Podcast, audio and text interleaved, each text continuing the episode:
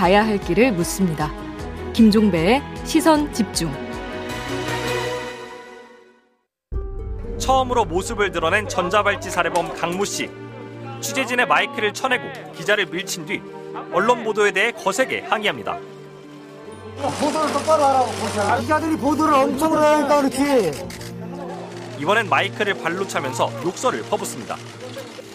피해 여성 왜 살해하셨어? 치워. 전현정 하실 말씀 없으세요? 더 많이 내가 더 많이 죽이지 못한 게 한이 된다. 반성 전행하지 않는 겁니까?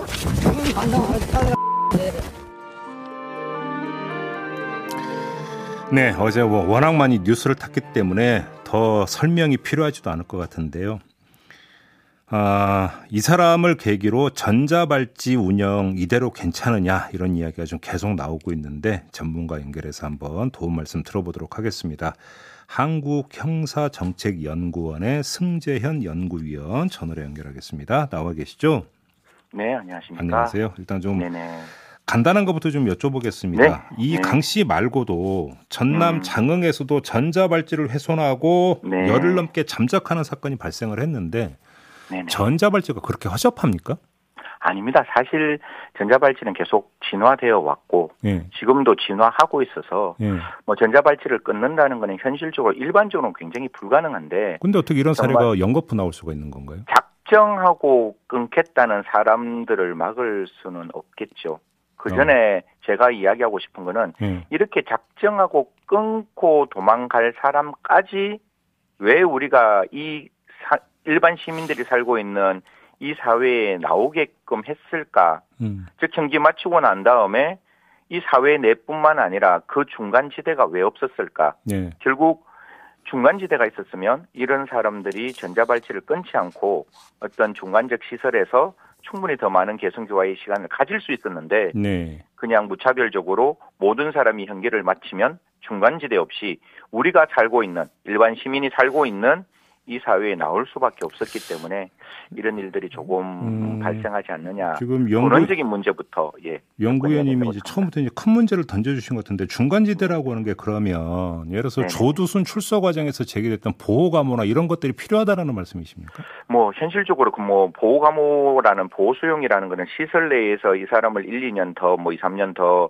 이렇게 교화를 하는 건데 예. 이게 정말 인권 침해적인 문제라면 예. 지금 가장 큰 문제는 우리나라에서의 성인은 정기형이에요. 무슨 말인가 하면 음. 징역 3년, 징역 5년, 징역 7년 하면 7년 되는 그 신, 그날 만기되는 날 출소할 수밖에 없는 거죠. 예. 이 사람이 예. 개선이 음. 되느냐 안 되느냐의 문제의 그 문제를 떠나서 음. 그 마지막 날 나올 수밖에 없는 현행 제도를 고려한다면 네. 과연 그렇게 재범의 위험성이 많은 지금 강 씨도 전자 부착 명령 받을 때 굉장히 위험성이 드러났었거든요. 음. 뭐 K 솔라스라 그래서 우리가 재범 위험성 척도라든가 PCLR이라 그래서 사이코패스 증후군이라든가 그런 거를 법원에서 고려해서 이런 말을 합니다. 음. 이 사람이 시설 내에 가두어져 있었기 때문에 재범이 없었는 거지 시설 바깥에 있었으면 충분히 재범의 가능성이 있었을 것이다. 네. 그래서 이 사람이 전자장치 부착 명령을 한다.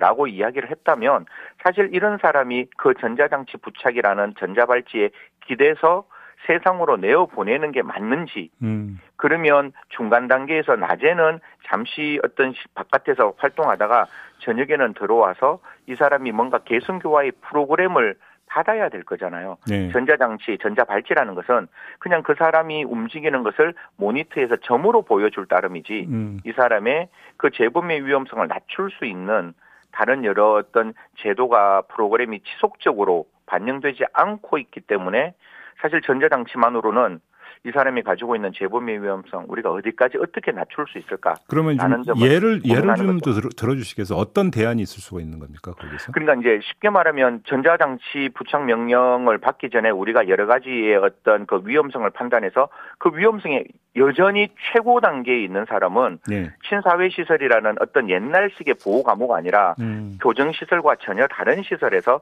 이 사람의 개성교화의 정을 낮, 그냥 개성교화로 재범 위험성을 낮출 수 있도록 시설을 하나 만들어야 되겠죠. 예를 들어서 감호, 감호소가 아니라 치료소 같은 이런 걸 말씀하시는 그렇죠. 치료사를 만드는 거고 예. 만약 그거보다 좀 재범 위험성이 낮은 사람은 네. 낮에는 뭐 일을 하게 하고 저녁에는 시설에 들어와서 저녁 시간에는 시설 안에서 치료 프로그램을 수강할 수 있는 음. 그런 여러 가지 제도를 우리가 지금 이야기를 해야 되는데 지금까지는 이야기조차도 할 수 없는 상황이었거든요.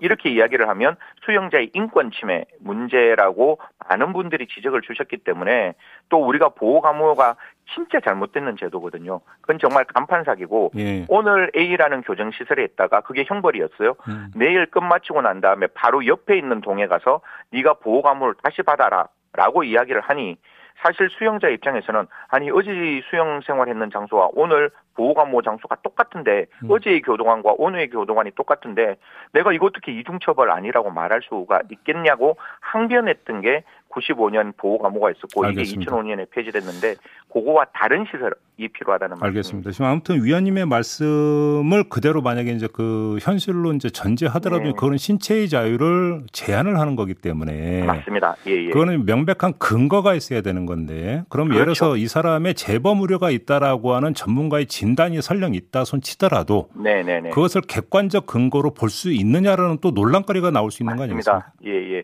그래서 제가 프랑스에 이제 그 연구를 위해서 갔을 때 예. 이런 이야기를 하더라고요.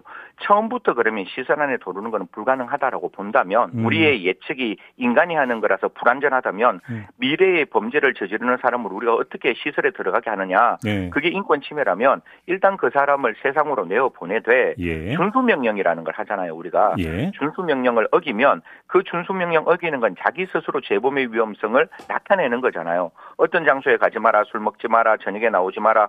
그걸 위반하는 건 그 자체로 자기가 음. 재범의 위험성을 나타내는 거니까 음. 그 위험의 정도에 따라서 아까 제가 말씀드린 게 영어로는 하프웨이인데 낮에 바깥에 있다가 저녁에 도로게 한다든지 예. 그거보다 더 심각한 전자발찌를 끊는다면 그때는 보호수용 시설로 들어와야 되는데 음. 지금은 현기 올려봤자 그 강씨 같은 경우는 15년 동안 교정시설에 있었잖아요. 예. 재범 위험성 전혀 낮추어지지 않았는데 전자발찌 끊었다고 해서 다시 교정시설로 보내면 음. 그게 1년이 됐건 2년이 됐건 3년이 됐건 그 장소에 머물렀다가 전혀 교화되지 않고 다시 세상에 나올 수 있는 가능성이 열려 있는 거잖아요. 음흠. 그렇기 때문에 그 전자발찌를 끊은 사람은 다른 시설, 즉 치료할 수 있는 시설에 가서 그 사람이 왜 이런 충동을 못 이겨냈는지에 대한 진지한 알겠습니다. 고민을 해야 되겠죠. 예. 또 하나 좀 짚어야 될, 그러니까 무슨 말씀인지 알겠고요. 또 다른 네네네. 포인트에서 현행 전자발찌 이제 운영 제도로 한정을 해서 좀 질문드리고 싶은 네네. 게 네네.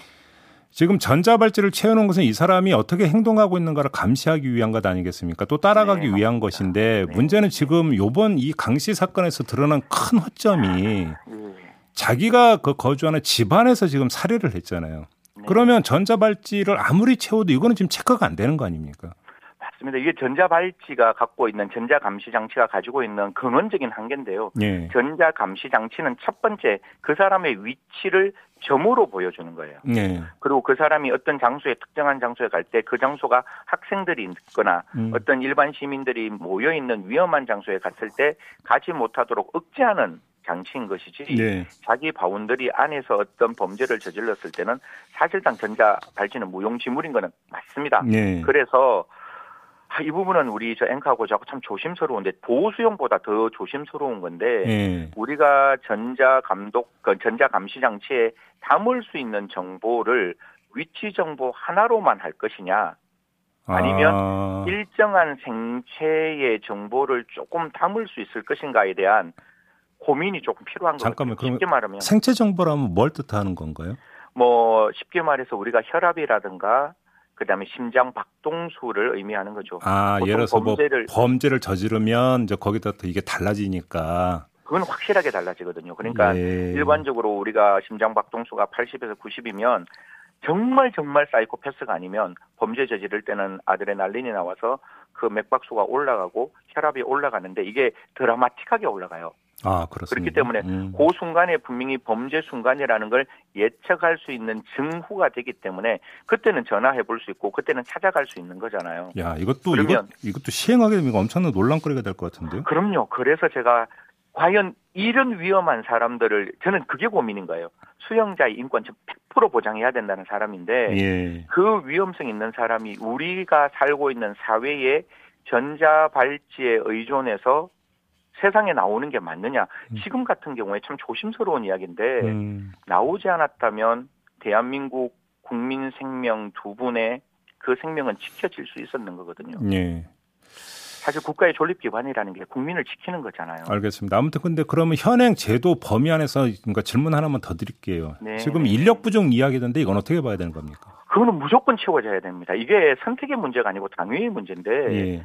이게 보 전자 감독 장치를 그 차고 있는 사람이 한 4,800명 정도 돼요. 어. 근데 모니터링을 하는 사람은 281명 정도, 271명 정도 되는 것 같은데. 아, 그거밖에 안 됩니까? 예, 그런데 이게 저녁에는 다 퇴근하실 거잖아요. 아, 그렇죠. 요번에도 저녁 시간에 나갔을 때 전화밖에 할 수 없었는 게 저는 이분들 뭐 그 입장을 이해를 하지만 결국 국민이 사망했기 때문에 이조차도 그분들이 핑계대면 안 된다는 건데 음. 저녁 시간에 한두 분 계시는데 그 많은 전자감독 장치를 하시는 분 중에 중간중간에 위반이 순간적으로 일어나는 경우가 있거든요. 예. 저도 그 진짜 뭐 수많은 시간 그 전자감독실을 저 방문하고 또 이렇게 견학을 했었는데 그때 없으실 때 그때마다 출동할 수는 없는 거거든요. 음. 그래서 전화로 확인해서 그 사람이 배 아파서 편의점에 왔다라고 하는데 그럼 저녁 시간에 배 아파도 그냥 집에 있으세요. 이럴 수는 없으니까. 음. 그래서 그런 부분은 인력의 문제가 분명히 한계적으로 다가와요. 그래서 그렇군요. 국가에서는 그 부분에 대한 인력과 예산을 조금 정원해 주셔가지고 네. 국민의 생명을 사실 보호 수용 뭐안 도른다고 한다면 그게 음. 수용자의 인권 때문에 안 된다고 한다면 음. 적어도 모니터링하는 사람들이 문제가 발생했을 때 즉시 출동할 알겠습니다. 수 있도록 그런 조치를 만들었으면 좋겠습니다. 또 예산으로 기착이 되는군요. 아이고, 알겠습니다. 자, 마무리하겠습니다. 고맙습니다. 네, 고맙습니다. 네, 지금까지 네. 승재현 한국형사정책연구원 연구위원이었습니다.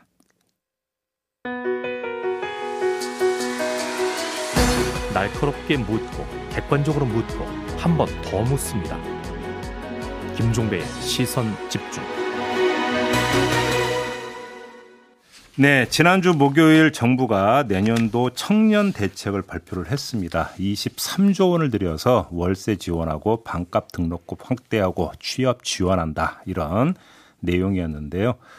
이 내용은 어제 발표된 600조 규모의 내년도 예산안에도 담겼는데 근데 일각에서는 이거 대선 앞두고 청년 세대 표를 겨냥한 현금 살표 아니냐, 매표 행위 아니냐 이렇게 또 비판을 하고 있기도 한데요. 청년 특 별대책 종합 발표를 주도한 원이죠. 이 구윤철 국무조정실장을 스튜디오로 모셨습니다. 한번 자세히 이야기 나눠보죠. 어서 오세요. 예, 안녕하세요. 네. 네, 반갑습니다. 네, 일단 좀 그래도 생소한 분들을 위해서 좀 간략하게 좀 대책 그림을 예. 좀 그렸으면 좋겠는데 가장 핵심적인 그 지원 대책이 어떤 겁니까?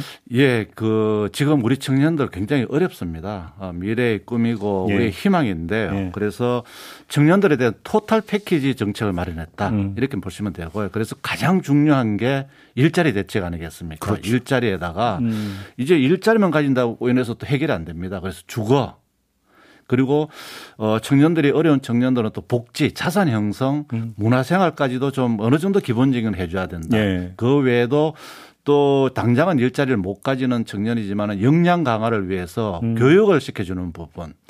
그리고 마지막으로는 어 청년들이 참여하는 부분. 참여라고 하는 건 뭘 뜻하는? 참여들을 하는 것 앞으로는 청년 정책을 만들고 청년 문제를 해결하는 데는 아. 청년들이 직접 좀 이렇게 좀 참여해서 자기들의 의사도 표현하고 그래야지만 살아있는 청년 음. 정책이지 예. 어른들이 만드는 청년 정책이 무슨 감동이 있겠느냐. 맞아요. 예. 예, 그런 측면에서 아. 저희들이 다양하게 이번에는 종합판이다. 정- 보시면 정책 수립 과정에 청년들이 직접 참여해서 목소리 내게 하겠다. 네, 네, 그렇습니다. 몇 가지만 좀 뽑아서 질문드리면 일단 월세 20만 원을 지원한다라는 거 있지 않습니까? 네네. 이게 1년 하- 그러니까 한시적으로 지원하는 거죠. 네, 네. 근데 물론 1년 동안에 월세 20만 원씩 받으면 당연히 도움이 되긴 할 텐데 네. 이건 근본 대책은 물론 아니지 않겠습니까? 네. 예, 그래서 그 월세 대책만 딱 보시니까 그렇게 보이는데요. 저희들 대책이 패키지 대책입니다. 네. 아까도 말씀 종합 대책이거든요. 음, 음, 음. 그래서 청년들이 그 이제 주거를 이렇게 탐색하는데 이 탐색 단계에서 정보를 얻는 단계도 정부가 저희들이 주거 상담 교육 서비스라는 이 제도를 도입돼가 있고요. 네.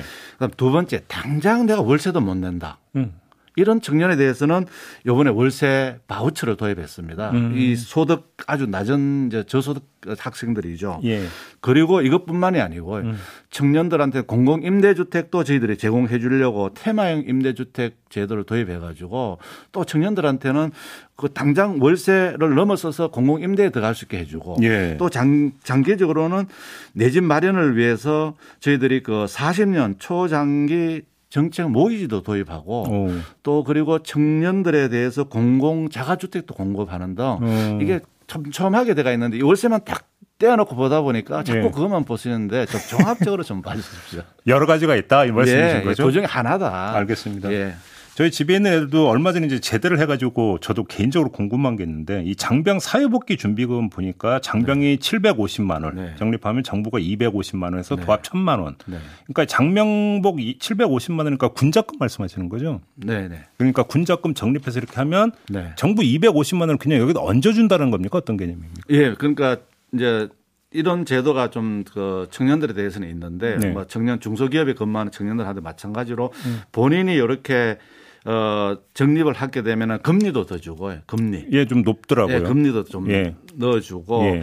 어, 정부가 뭐 direct 이렇게 매칭하기보다는 금리 혜택을 좀 줘서 아, 그러니까 예. 군적금 이자를 높여줘 가지고 예, 예. 다른 데보다는 굉장히 높습니다. 그래서 이제 꼬박꼬박 이제 그 18개월 동안 군 적금 보면 천만 원 정도 받아서 예, 나올 수 있게 해주겠다. 제대할 때 천만 원의 목돈을 들고 와서 그걸로 본인이 또 원하는 음. 뭐 학업에 도움이 되기도 하고 또 본인이 창업을 한다면은 뭐 거기에 대한 자금도 좀 쓰고 이렇게 하게 하기 위해 음. 지금까지 그중 군적금 한 4%대 정도 됐던 걸로 제가 기억하는데 더, 훨씬 높습니다. 더 이제 얹어줍니다. 올린다는 거. 얹어줍니다. 아, 예. 그렇게 되는 거고요. 네.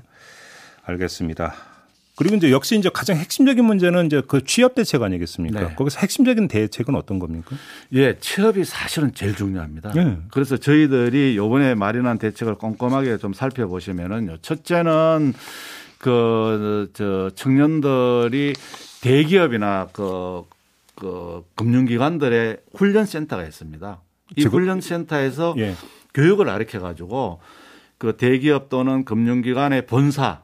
또는 자회사 예. 또는 관련된 중소기업에 지원하도록 하는 대책이 포함되어 있고 아, 이제 그 훈련 기관을 이수를 하면 예, 예. 음, 좀 어떻게 취업으로 바로 연결될 예, 수 연결될 있게. 수 있는 음. 두 번째는 그동안에 저희들이 항상 이게 청년 일자리 중에서 또 IT라든지 음. 또 AI라든지 소프트웨어라든지 이런 쪽은 또 자리를 못, 사람을 못 찾아요. 어. 예, 배터리라든지 예. 이런 부분은 한 그런 쪽에 청년들 교육을 좀 시키면은 음. 바로 비어 있는 일자리로 갈 수 있지 않겠냐 음, 음, 그런 음. 두 번째 있고요. 음. 그럼 세 번째는 청년들이 좀 창업을 하는데 기술 창업을 좀 하도록 하자. 음. 해서 요 세 가지를 요 하반기부터 바로 시행을 하고요.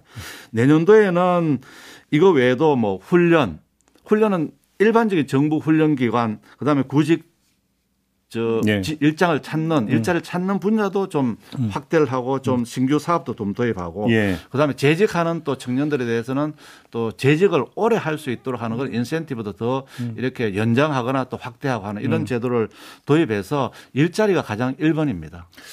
근데 이런 대책에 대해서 퍼주기다, 매표행위다 이런 목소리 나오는 거 어떻게 받아들이십니까? 아, 전 좀 이 청년들한테 좀 퍼줬으면 좋겠습니다.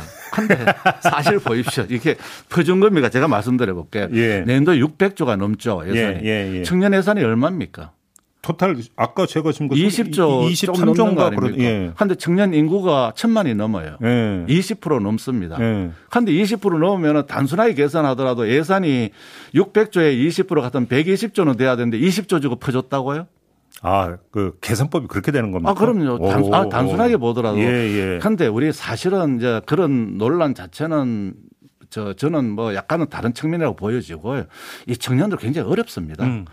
꼭 돈만은 아니지만은 예. 그래도 청년들한테 어느 정도 어 정부가 좀 지원을 해줘서 좀 꿈과 희망을 가지고 음. 이 청년들 세대를 놓치면 우리 한국의 미래를 어떻게 할 겁니까? 예. 그래서 뭐 퍼줬다 음. 뭐 이런 얘기는 저는 전혀 맞지 않다고 생각하고요. 예. 저희들은 어쨌거나 작은 돈이지만은 음. 청년들이 자립하고 일자리를 얻고 음. 또 미래에 하여튼 꿈과 희망을 가지고 살 수 있도록 예. 이렇게 좀 부족하지만은 예. 조금 조금씩 이렇게 가지고 다 메워줬다. 예. 이렇게 저는 설명을 드리고 싶습니다. 그럼 이제 퍼주기라고 하는 주장에 대해서 하시고 싶은 말씀은 그 입 다물라 뭐 이런 겁니까? 아, 그런 정도는 아니지만 이게 청년들한테 20조, 600조 중에서 20조 내 해주고 퍼줬다 그러면은 진짜 청년들이 들었을 때는 좀 이 마음 상할 것 같습니다. 제발 청년들 마음 상하게 하지 말고요. 예. 좀 많이 주고 예. 청년들한테 음. 이렇게 얘기를 하면 천만 명이 되는 청년입니다. 지금 이 정책 대상이 음.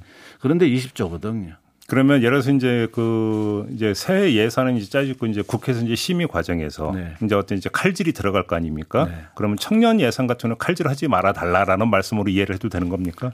이제 저는 이렇게 말씀드리죠. 전체 규모로 보면은 사실은 아까도 말씀드린 600조에 한 20조 내외. 음. 그다음에 인구는 5천만에서 대책장이 1천만 명인데 음. 아, 의원님들 잘 아실 겁니다. 이 청년들 코 묻은 돈 아닙니까? 어떻게 보면은 음, 이제 좀 뭔가 길을 살리고 또 뭔가 꿈을 주려고 정부가 그나마 했는데 사실은 어떻게 보면은 뭐 많다고 또 생각하시는 분도 있지만 또 적다고 보면 또 굉장히 적은 액수입니다. 음. 어쨌거나 정부는 국회에서 잘 이렇게 심사해 주시면은 알뜰하게 써서 네, 알겠습니다. 이, 이 돈이 효과가 나도록 그렇게 관리를 잘 하도록 하겠습니다. 근데 지금 청년 세대에서 나오고 있는 이제 공정화도가 이제 많이 나오고 있지 않습니까? 네. 관련해서 질문 하나만 좀 드리고 네. 싶은 게 물론 정부의 직접 지원을 반대할 이유는 전혀 없을 것 같고요. 네. 다만 어떤 취업 환경에서 어떤 공정한 환경을 조성해 달라라는 요구도 상당히 크지 않습니까? 네.